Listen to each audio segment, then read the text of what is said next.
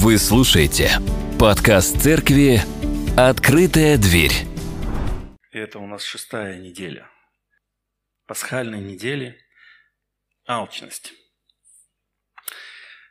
Так, я вижу здесь людей взрослых, зрелых, да, которые могут вспомнить наше детство с вами. Вот, в нашем детстве у нас с вами не такой-то и большой выбор был. Вот, недавно наша младшая дочь, девочка там пяти лет, Машенька, сказала мне, не знаю, что ее побудило к этому, она говорит, папа, хочу побольше узнать о твоем детстве. Ну, я начал рассказывать ей. Вообще, конечно, э, вопрос такой удивительный, да, ну, она просто со взрослыми девочками, со своими сестрами общается, и мы с ней общаемся, как со взрослой. Поэтому она решила диалог такой устроить. Папа, расскажи мне о своем детстве, хочу о нем больше узнать. Я стал ей рассказывать, каким было наше детство. И вижу, как она замерла. А я говорю, у нас был черно-белый телевизор. Вижу, не верит. По телевизору, говорю, показывалось всего лишь два канала, и на самом деле ничего интересного. Не понимает. Я говорю, не было интернета, не было телефона, смартфона, вот этого планшета, которым ты пользуешься, не было подключения к YouTube, всех этих э, роликов, которые ты там смотришь в любой момент.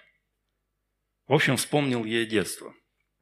Выслушав все, она спросила, «Папа, да как вы вообще жили?» Хороший и справедливый вопрос. Да? Видимо, э, в том смысле, что «Да, пап, как это ж невозможно!» да? Дети сейчас, новое поколение совсем не понимает. Но у нас было детство. И мне вспомнилось, почему все это напомнило мне дефицит. Дефицит разных товаров, и в том числе были дефицитными всякие разные вкусности и всякие разные сладости. И вот, когда я готовился к проповеди, тема «алчность», то вспомнил очень неприятный момент за самим собой тогдашним.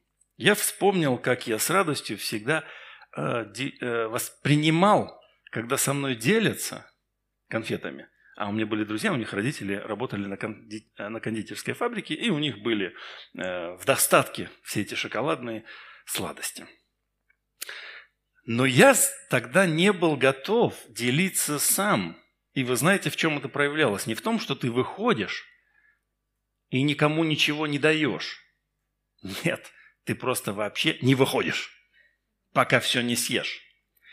Вот такой неприятный момент – это, конечно же, не алчность, о которой мы будем сегодня говорить в чистом виде, но это ее плод, это жадность.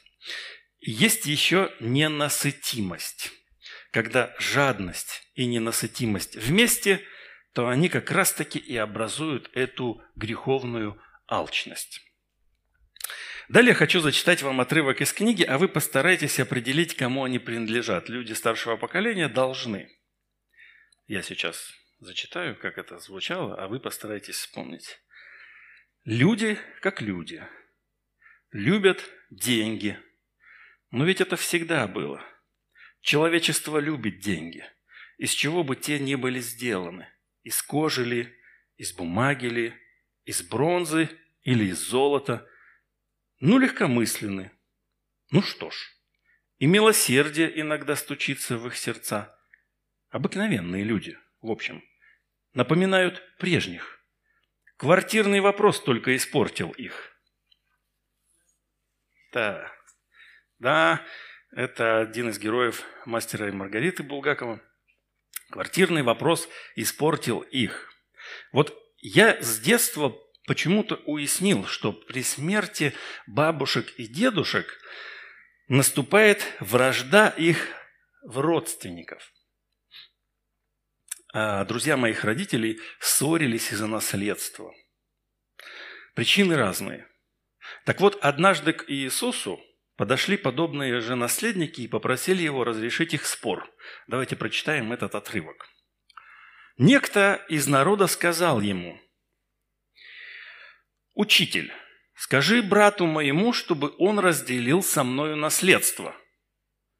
Он же сказал человеку тому, «Кто поставил меня судить или делить вас?»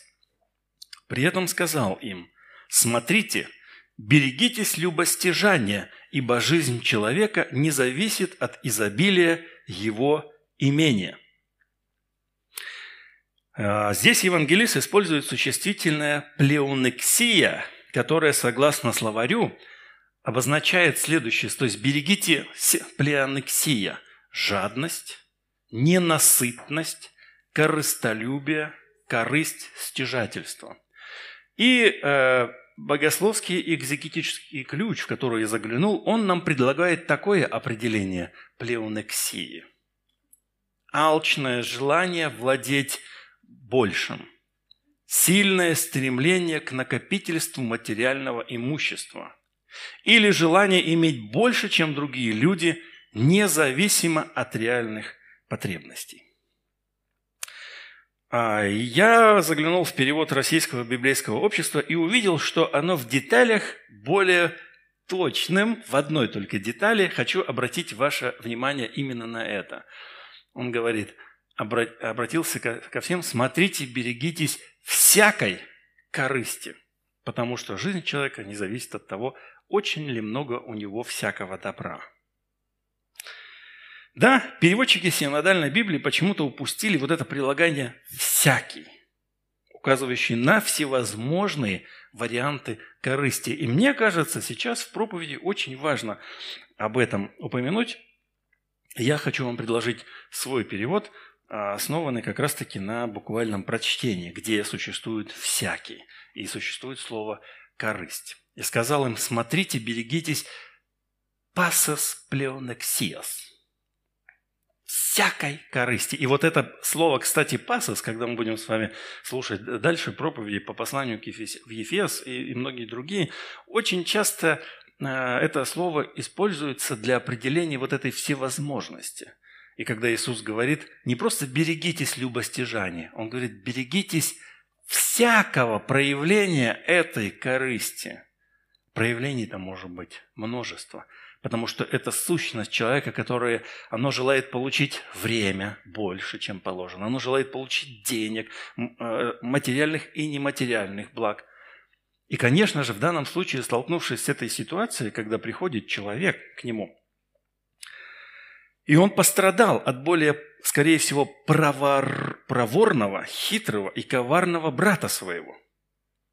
Скорее всего, этот брат его лишил наследства. И тогда он подходит к Иисусу и говорит, Иисус, скажи ты, ты же авторитет, давай пусть справедливость восторжествует.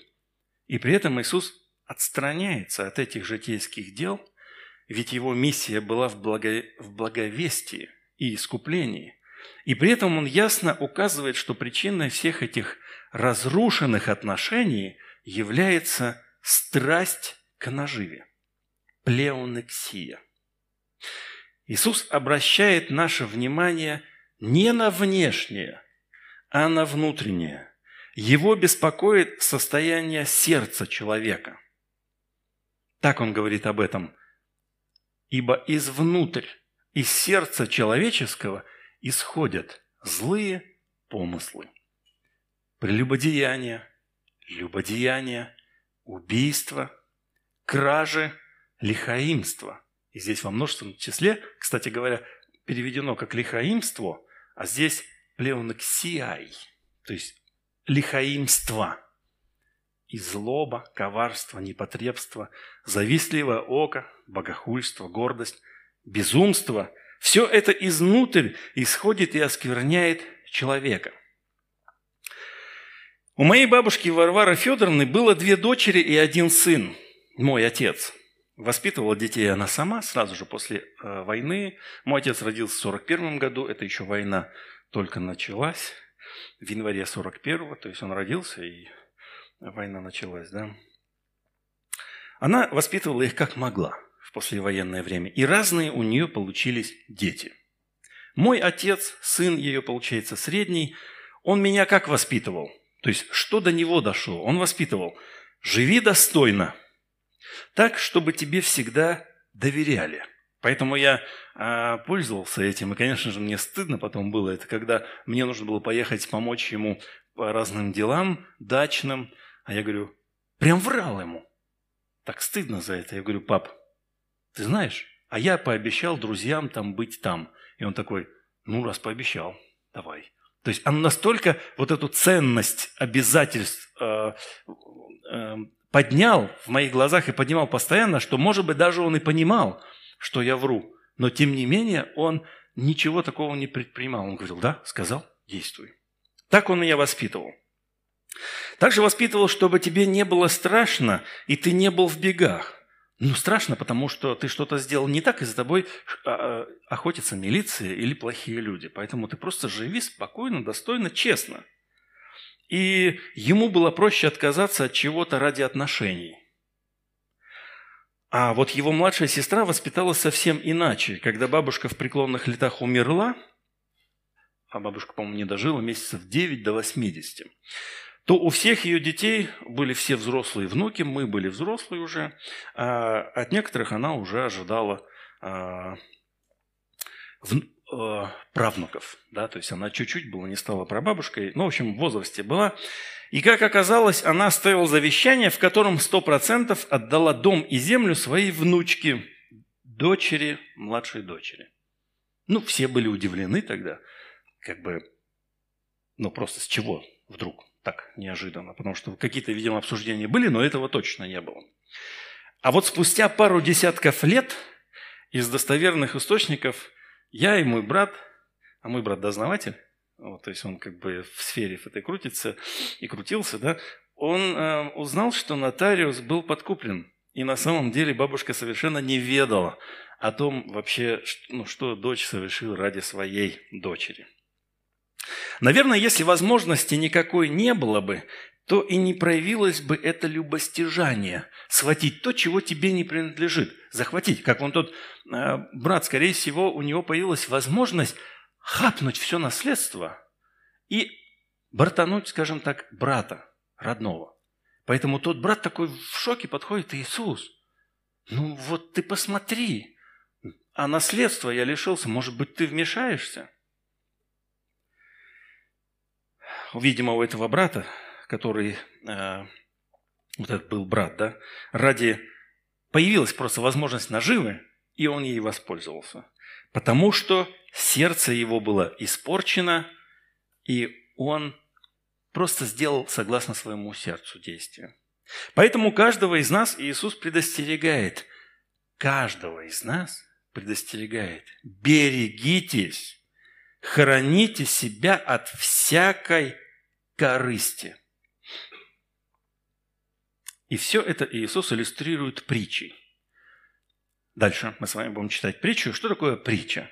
Притча – это простой рассказ, смысл которого передать всего лишь одну единственную, единственную или подкрепить, или проиллюстрировать. И вот притчу, которую рассказывает Иисус, она предназначена для того, чтобы всего лишь одну мысль донести до нас. Жизнь человека не зависит от изобилия его имения. Иногда нам кажется, что если наше имение в достатке, то и с жизнью нашей все в порядке. Думать так – это ошибка. Об этом притча. «И сказал им притчу, у одного богатого человека был хороший урожай в поле. И он рассуждал сам с собою, что мне делать? некуда мне собрать плодов моих. И сказал, вот что сделаю.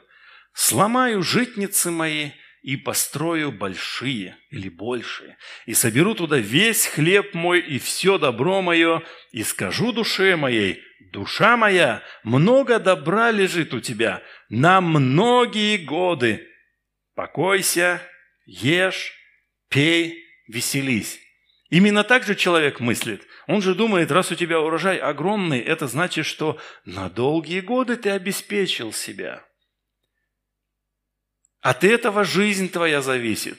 А Иисус переворачивает сознание и говорит, от этого жизнь человека не зависит. И иллюстрирует следующим рассказом, а Бог говорит этому богатому человеку, безумный, глупец, всю ее ночь душу твою возьмут у тебя – Кому же достанется то, что ты заготовил? И, как предполагается, речь была о действительно богатом человеке, потому что Иисус рассказывал истории, простые истории из жизни, с которыми люди знакомы. Как вы заметили, иногда в начале своей проповеди я тоже вам рассказываю истории, даже порой из жизни нашей церкви. Кому-то это не нравится, но смысл этих историй лишь проиллюстрировать основную мысль и поддержать ее и сказать, что здесь и сейчас с нами происходит важное, обратите на это внимание. Так вот, богач умер, и уже по ту сторону Бог ему говорит, кому все это достанется? Ты так сильно постарался. И добавляет Иисус, так бывает с тем, кто собирает сокровища для себя, а не в Бога богатеет. Как сказал тот же герой романа Булгакова, да, который я процитировал, он говорит, да, человек смертен, но это было бы еще полбеды. Плохо то, что он иногда внезапно смертен. Вот в чем фокус. Так получилось, что сердце человека вскрывается при дележе наследства – Поэтому важно понять, за какое наследство нам с вами важно бороться. Апостол Павел пишет, «Ибо знайте, что никакой блудник или нечистый, или любостяжатель, как раз таки это слово здесь используется плеонектес, но мужского уже рода, то есть обращение здесь везде мужской род, который есть идолослужитель, не имеет наследия в Царстве Христа и Бога. Во-первых, всякий алчный человек не является наследником Христа и Бога. Если ты борешься за то, чтобы иметь как можно больше в этой жизни, стараешься зацепить как можно больше, в Царстве Христа Бога тебе ничего не получить. И во-вторых, всякий алчный человек является идолослужителем. Его идолом является богатство. Как Иисус говорил, не можете служить Богу и мамонне, то есть деньгам. Не можете служить Богу и мамоне. Отсюда и речь о том, что это есть идолослужение. И я предлагаю вам, каждому из вас, точно так же, как алчные люди с упорством бьются за наследие земное – прилагают все усилия, чтобы зацепить, выхватить, выдернуть, биться за наследство небесное. И сказал ученикам своим, «Посему говорю вам, не заботьтесь для души вашей, что вам есть, ни для тела, во что одеться. Душа больше пищи и тело одежды. Посмотрите на воронов, они не сеют, не жнут, нет у них ни хранилищ, ни житниц, и Бог питает их, сколько же вы лучше птиц. Да и кто из вас, заботясь, может прибавить себе роста хотя на один локоть? Итак, если и малейшего сделать не можете, что заботитесь о прочем? Мне, как человеку высокому, Неведомо это желание. Хотеть прибавить себе роста на 50 сантиметров. Мне достаточно. Но некоторым из вас это бы не помешало. Но я понимаю правильно слова Иисуса. Понимаете, для Него, для Него, для Бога, многие наши заботы – это как, ну, легкотня. Слово такое есть. Ну, лет, скажем, в тысячу. Но не может ручаться даже за свой собственный завтрашний день. Все в этом контексте. То есть для нас какие-то вещи кажутся важными, а Иисус говорит, а зачем ты об этом заботишься? Ты должен обратить внимание совершенно на другое. На что? Посмотрите, говорит он, на лилии. Как они растут? Не трудятся, не придут. Но говорю вам, что и Соломон во всей славе своей не одевался так, как всякая из них. Если же траву на поле, которая сегодня есть, а завтра будет брошена в печь, Бог так одевает то кольми паче вас, маловеры. Итак, не ищите, что вам есть или что пить, и не беспокойтесь, потому что всего это ищут люди мира сего, которые не знают Бога. Ваш же Отец знает, что вы имеете нужду в том. наипаче ищите Царствие Божие, и это все приложится вам. Вот оно главное. Больше всего ищите Царствие Божьего. Мы так часто слышим этот стих, что его значение ускользает от нас. Что значит «ищите»? Потому что есть здесь еще несколько моментов, о которых он говорит. Он говорит, итак, не ищите. То есть не занимайтесь поиском, активным, деятельным поиском того, что нам кушать, что нам одеть. Вся твое, все твое сознание озабочено этим поиском. Ты не можешь спать спокойно. Ты думаешь, что я завтра буду есть. Послезавтра, что я буду есть. Через месяц, вы понимаете, в данном-то случае э, не обязательно понимать это все буквально, что я буду завтра есть. Мы ходим сейчас в магазин, покупаем на завтра себе еду, все нормально. Речь не об этом, речь образная, что завтра. Скажите по-честному, ведь то, что будет завтра, беспокоит вас. А что если я так хорошо работающий, устроившийся, что если завтра меня оставят без работы – а мне уже под 50. А что будет тогда? Или а что будет со мной, если? И все, и пошло. А что если более молодые начнут обходить меня, я буду отставать? Что если здесь беспокойство? И вот это Иисус говорит, все это, что пытается наполнить ваше сознание и ваш разум, это не важно потому что вы ничего не можете изменить. Он говорит, вы же даже не можете добавить себе роста немножко. Вот такую легкотню, а вы не можете. Тогда что вы беспокоитесь о прочем? И вот он говорит, ищите Царствие Божие. Этот отрывок совсем не говорит о том, чтобы верующий человек, свесив ножки, раскрыл свой ротик и кормился тем, что ему ангелы принесут.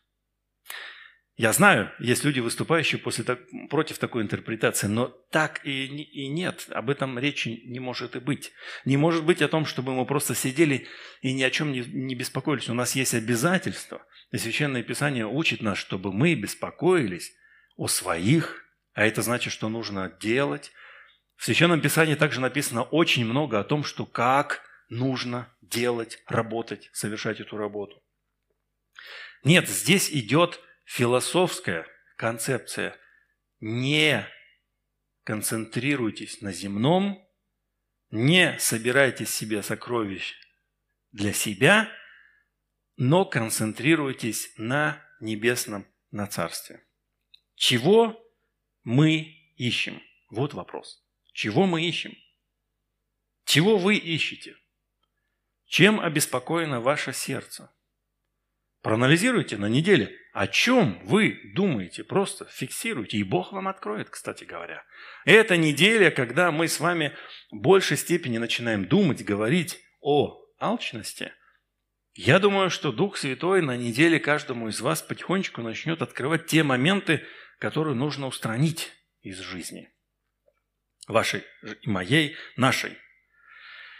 Если мы думаем о том, что будем кушать завтра, во что будут одеты мы или наши дети, это суета.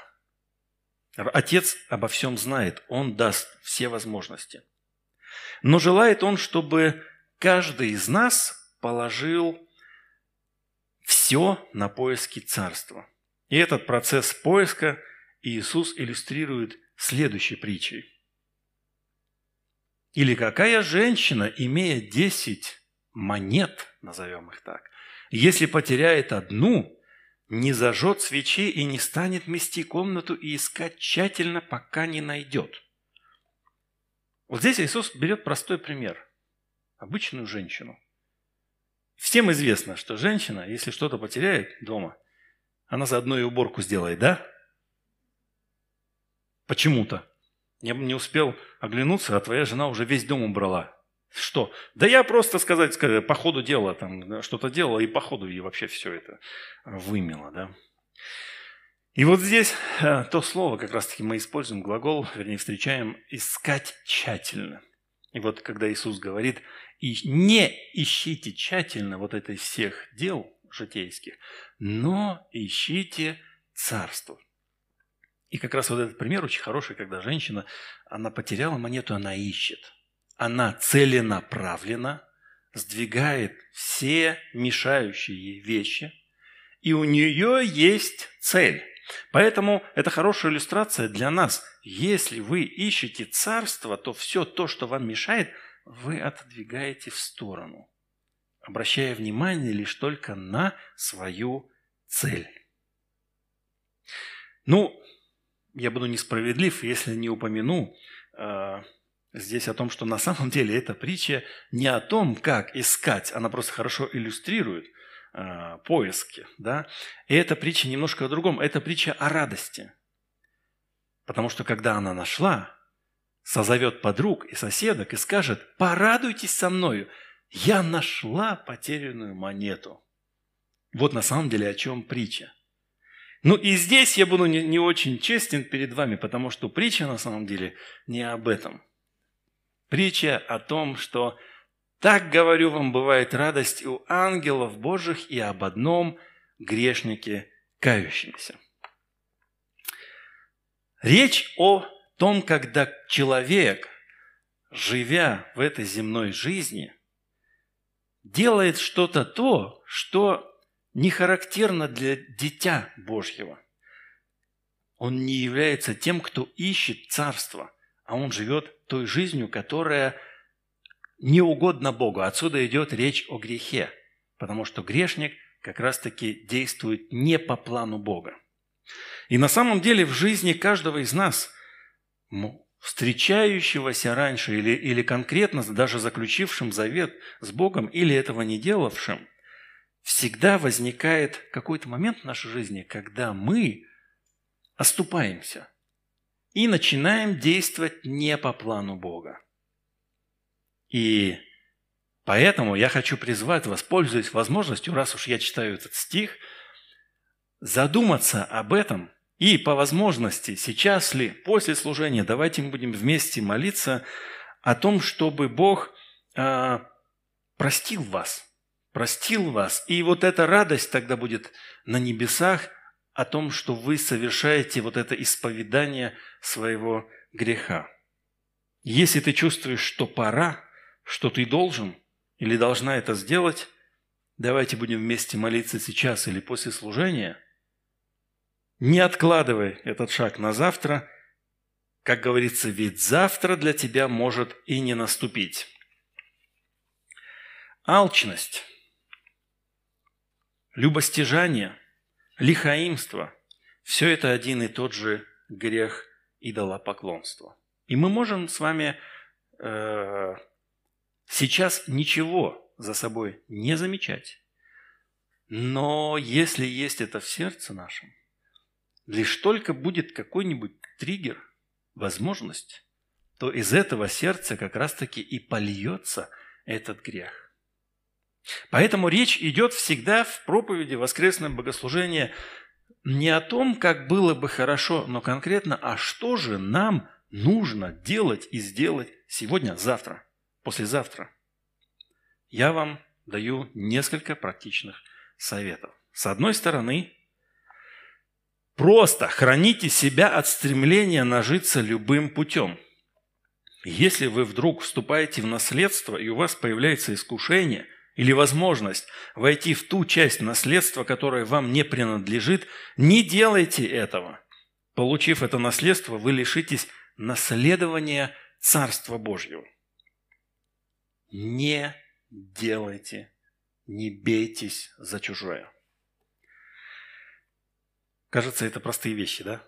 Ну просто пусть они останутся в сознании на тот момент, когда искушение подступит – Второе – это нужно дисциплинировать себя. Великие подвиги не совершаются спонтанно. Иногда нам кажется, что этот человек такой великий, и он прям бах в один момент стал и великим, и богатым, и знаменитым. Но на самом деле все те люди, о которых мы с вами читали, если они действительно достигли э, высот, то всему этому предшествовал долгий, упорный труд, взлеты, падения и огромное время предварительной подготовки. Хорошая иллюстрация, я вам рекомендую прочитать «Путь к Южному полюсу», и это очень хорошая книга о лидерстве, говорящая как раз-таки о том, что был английский э, офицер, который отправился покорять Южный полюс, и Амундсен, э, норвежец, который, который тоже отправился, скажем так, с другой точки. Только их подготовка отличалась кардинальным образом. Скотт, он просто набрал лошаков, подумал, что все просчитал по-европейски и отправился. И пока он шел, все погибли. Он так расставлял э, свою еду, что он ее никогда вовеки бы не нашел. А ее заметало снегом и все, потому что он не знал, куда идет. Амундсен, он долгое время до этого уже был во льдах. Поэтому он уже был подготовлен, он знал, что это такое. Он выходил на китобойных суднах, он знал, как правильно питаться, какая пища нужна там, что нужен жир. Именно он дает тебе топливо в это тяжелое время. И когда он расставлял э, еду, то он расставлял и таким образом, что он выставлял еще знаки за несколько там десятков километров вокруг, что если вдруг они идут, невозможно же, да, вот идти и прямо попасть на точку закладки – очевидно, что ты не попадешь. Поэтому он максимально делал, расширял возможность наткнуться на это дело. Ни один человек у него не погиб. Все дошли, поставили флаг Норвегии а, и пошли обратно. А команда Скотта, она вообще не вернулась. Но остались, конечно же, записи. И до этого уже добрались, и записи, как они шли. Когда читаешь это и понимаешь, куда ты пошел – какой хотел ты великий подвиг совершить, если ты вообще не готов? И это хорошая иллюстрация для нас с вами как раз-таки, что великие подвиги, они не совершаются по щелчку. Никогда. Всему предшествует качественная подготовка, тренировка, дисциплина. Поэтому в этом плане вы можете дисциплинировать себя уже здесь и сейчас – то есть, если тебе не нужна эта вещь, если тебе она не к чему, дисциплинируй себя. Не надо ее покупать.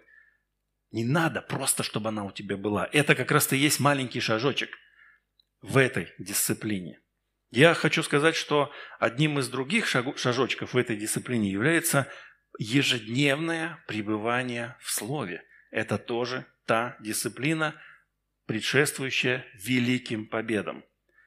Кроме этого, пребывание в церкви в поклонении, в воскресенье – это тоже дисциплина, которая предшествует великим подвигам. Невозможно просто так панч, бух, дах, и ты якобы совершил подвиг. Тебе нечем будет, у тебя нет понимания, как это делать. Как ты можешь противостоять искушению, когда, возьмите пример Иисуса, он противостоял словом. Ему сатана говорит одно, а Иисус ему отвечает словом, корректирует это слово. И на самом деле мы можем противостоять искушению словом. А как мы можем его противостоять, если мы его вообще не знаем? Если мы его в руках не помним, когда держали?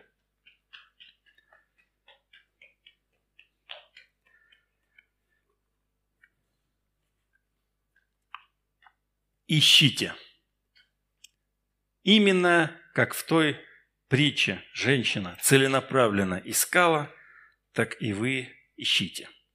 Когда я желал получить академическую степень магистра богословия и учился на магистратуре, я как назывался? Я назывался соискатель. То есть человек, который идет на пути к получению степени. А потом, когда ты ее уже получил, и когда тебе уже вручают диплом, они говорят со всеми правами и привилегиями где эти привилегии, не знаю, правда, да, но в степень, так сказать, ты получил совсем-совсем, до этого ты был соискателем. И вот я положил годы на то, чтобы получить эту степень. Но есть люди, которые продолжают еще учиться и становятся соискателями докторской степени. А я призываю вас стать соискателями Царства Божьего. То есть теми, кто в школе жизни хотят получить степень Царства Божьего. Положите силы на то, чтобы добиваться этой поставленной цели. Просыпаясь, вспоминайте то, что вы соискатели Царства, и проживите тот день именно так. Делайте только то, что приближает вас к Царству. Собственно, это все. Я предлагаю молиться, и на неделе мы с вами будем практиковать эти все вещи. Храните, пожалуйста, себя от стремления нажиться любым путем. Вы встретитесь с ситуацией, поверьте, на этой неделе. Не торопитесь принимать решения. Дисциплинируйте себя, каждый день читайте Библию, молитесь, пребывайте в Слове. И осознавайте себя соискателями Царства Небесного. Давайте поднимемся и будем молиться.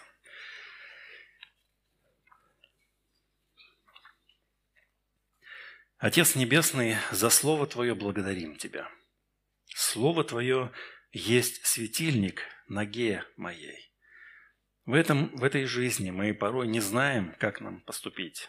Но Слово Твое, когда мы напитываемся им, когда мы становимся частью этого Слова, для нас становится очевидным выбор в той или иной ситуации – я молюсь Тебе о том, что Ты хранил бы нас, Господи, от этого любостяжания, от алчности, от того, чтобы хапнуть то, что нам не принадлежит. А когда такая возможность откроется перед нашими сердцами, помилуй нас, Господь, проявить себя не так, как соответствует де- детям Твоим. Помоги нам оставаться соискателями Царства Твоего Небесного осознавать, что мы только Его и должны искать, и осознавать, что наша жизнь не зависит от тех материальных благ, которые нас окружают. Наша жизнь совершенно от другого зависит, от Тебя.